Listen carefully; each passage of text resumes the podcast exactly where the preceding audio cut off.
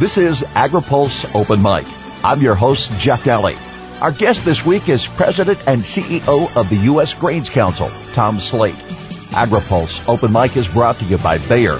Learn more about the Bayer Bee Care Program at beehealth.bayer.us. AgriPulse Open Mic continues with Tom Sleight next. While growers and beekeepers may seem unlikely friends, the work within both industries easily intersects to create positive environmental impact all around. That's why Bayer created the CARE program. CARE is an acronym reminding growers to communicate, be aware, reduce dust, and ensure correct planting practices to reduce risk to pollinators during planting season. Now, in its sixth year, Bayer encourages growers to embrace responsible stewardship practices with four simple tips. Communicate planting activities with neighboring beekeepers. Be aware of wind speed and direction during planting. Help reduce the amount of dust released by using Fluency Agent Advanced as their seed lubricant and ensure seed is planted correctly. Visit beehealth.bayer.us for more information on land and product stewardship. This is AgriPulse Open Mic. U.S. trade tariffs and threats of escalating trade tensions between major trading partners has dominated news headlines over the past several weeks. Tom Sleight with the U.S. Grains Council says they remain on task with maintaining and growing global markets for U.S. feed grains. Sleight says the Trump trade agenda is challenging? I think to be kind of kind, Jeff, I, I would say customers, our customers are really paying close attention. A lot of them are, are, are paying close attention to what happens with NAFTA as sort of a, uh, an indicator of what may happen, you know, if negotiations uh, expand with their countries. Um, you know, we heard this a little bit in Japan.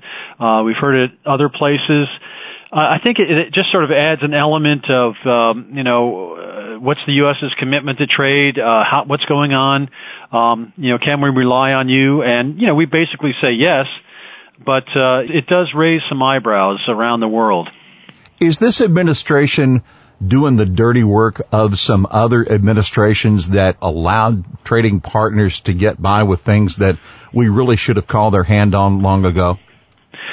Yeah, there's there's an element of that, Jeff, but particularly when you know in China, and you know from my point of view, uh, all the products the U.S. Grains Council represents, corn, sorghum, barley, and um, their co-products.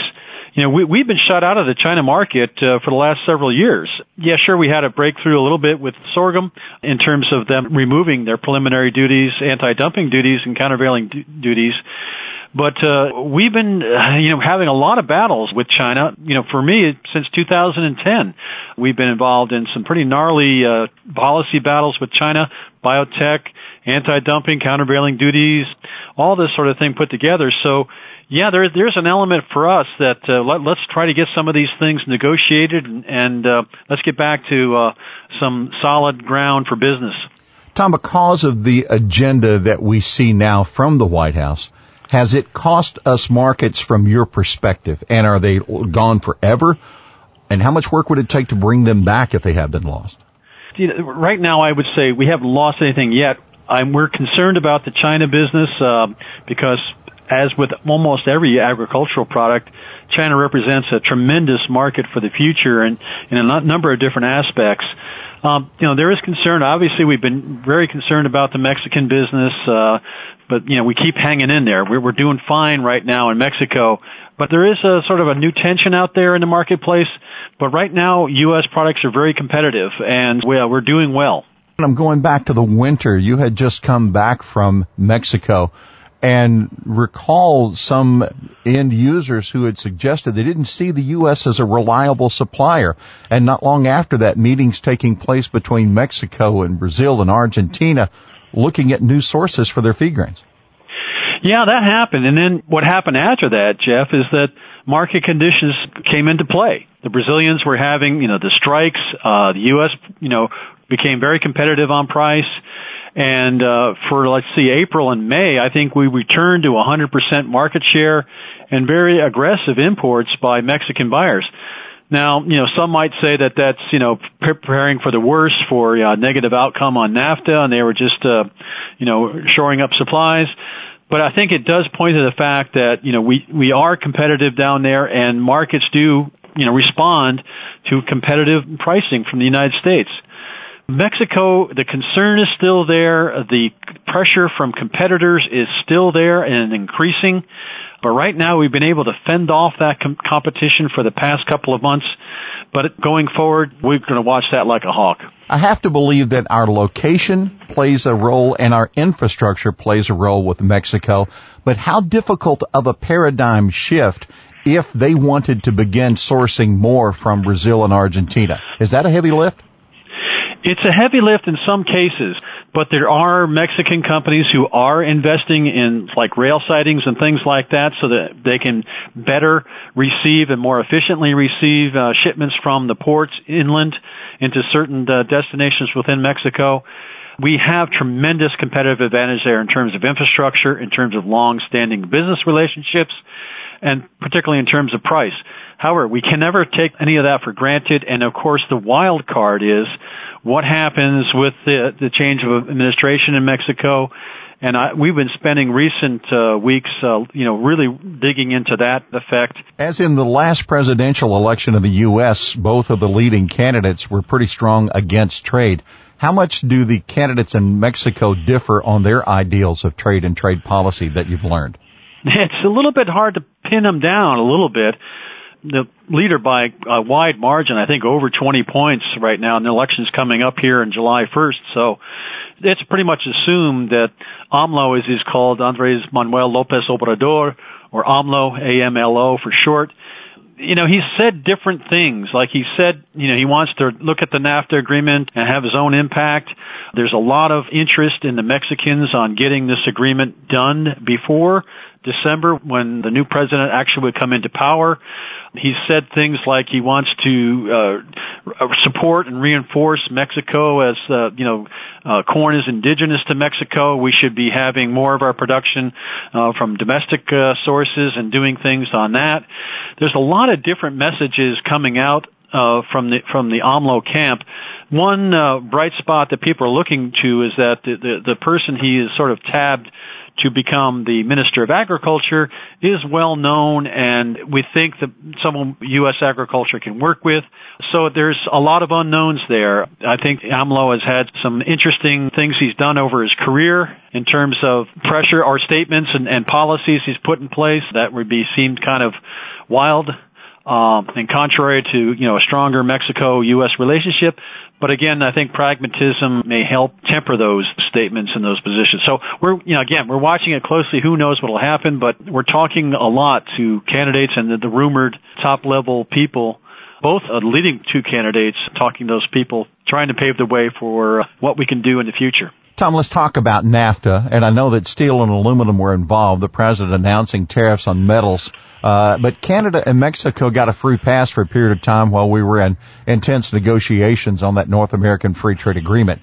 Now that free pass is gone and our White House is talking about instead of NAFTA, maybe we just have separate deals with the two different countries.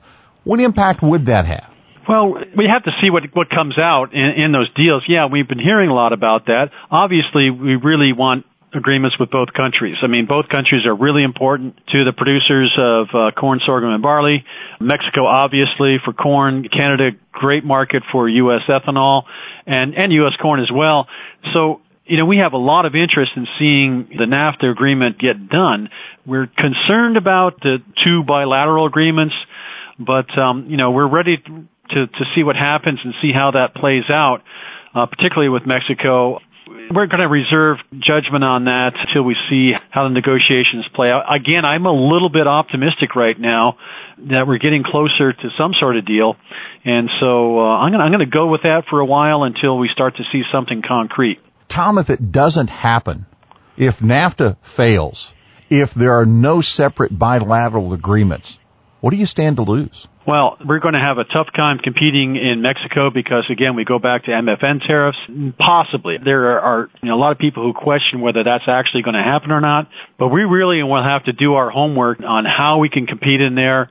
We're going to continue to have Mexico be a key focus market for us. You know, continue to do programs with them and, and marketing programs with them to try and compete there. If we're faced with a tariff, it's going to be tough It's going to be tough, but I think that we can fight the battle and still compete in that marketplace. But uh, you know, we may see some slippage in our market share, which you know right now it's still you know hovering. Uh, you know, pretty close to 100%. We're going to see some erosion there, which is going to be concerning. Tom, over the past seven days, the headlines have been that of the president challenging China with additional tariffs and threatening more if they retaliate. And of course, the headlines have been largely because soybeans, because China's our top customer for U.S. soy. How does the relationship with China affect feed grain producers here in the U.S and what of our future and the potential to satisfy growing demand from that country? Yeah, China is always top of the list when it comes to future growth. We have lost corn sales in recent weeks and even recent days to China. Number one, because of the tensions. Uh, China buys much of their corn on optional origin, and they've switched origins away from the United States to uh, the Black Sea. We hear a lot of talk about the Black Sea now as it involves China. Um, so we have lost sales there. The sorghum, we're waiting to see what happens when the U.S. sorghum harvest comes off here. Will China return to the market? Actually, we have a buyer team coming into the United States in this July from China, sort of, you know, kind of business as usual, if you will, uh, hoping that that, that happens and we can continue to get back into the sorghum market to, to China. But you know, the future is what is the key part of your question, Jeff. And and you know, wh- where where are we going to head in the future in terms of having the United States, you know, being considered a, a good source of supply for China's feed grain needs? Chinese feed millers like buying from the United States. Uh, we have good contract sanctity. The same reasons I said earlier, contract sanctity. We deliver on time. Our grading system is well understood. Uh, we have a good reputation with feed millers. They want to buy. We're competitively priced. They want to buy from the United States, but right now, no one is going to stick their neck out and contract U.S. grain into there because the potential for what happened here a few weeks ago with the sorghum boats and, and, you know, things could go wrong and then suddenly you have cargoes underwater and no home. So, you know, buyers and sellers both are pretty nervous about that. We need to get the, the U.S.-China relationship straightened out. So we really support, you know, the efforts to do that. We have a lot of barriers with our trade that China put up recently. Like to get those solved. Get get talks. Let's talk. Keep talking to each other. Get those things solved because we we do think we can get back to some sort of you know, mutually beneficial relationship on trade, particularly for U.S. agriculture, and particularly for the coarse grain sector. As clearly as the middle class in China has grown, their demand for meat has grown, the livestock herd in China has grown, and of course that tells us the story that there is a potential for corn sales for feed grains, but I would also be curious of the Chinese ideal that they would move to a 10% blend of renewable fuel in their gasoline supply. Is that not a diamond in the rough of opportunity?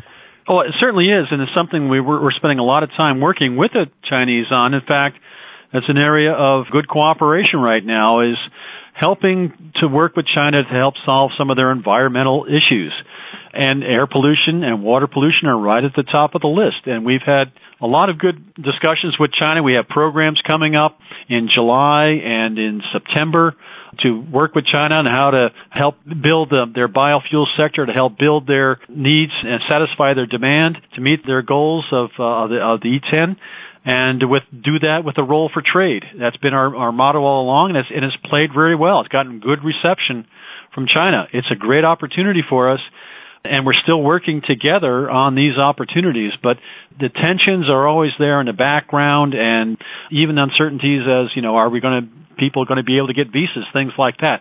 So far, none of that stopped anything. We're we're moving straight ahead, hot, straight, and normal. But you know, there's always this element of uncertainty. Uh, you know, will this come to an abrupt halt? But it's something we still want to work with China on very, very closely. It had to be frustrating for you in your career of working with the Chinese, of opening markets, and then suddenly have their government make a change for one reason or another, stop buying either DDGS or buy or other, coming up with a reason not to trade. Equally yeah. frustrating now, I would have to say, probably coming from your own government. Clearly there is a need to clear the playing field. Exactly. I, I, that's what I keep saying. Let, let's get this relationship right let's keep talking. Let's get these these these tensions figured out, talked about, solved. I think when we when I talk to to you know Chinese officials both here and in China, they're you know there certainly is an earnestness. I'm trying to make that happen, but it is frustrating. I mean, I can go all the way back to you know 2010 when you you have it seems like the timing of these things always happens on some sort of U.S. holiday, and that's that's not just coincidence. And so you you, you get really kind of uh, you know your stomach starts churning when the phone rings on you know the day after Christmas, and you know what's going on. And so things like that kind of get get you a little bit uh, little bit antsy.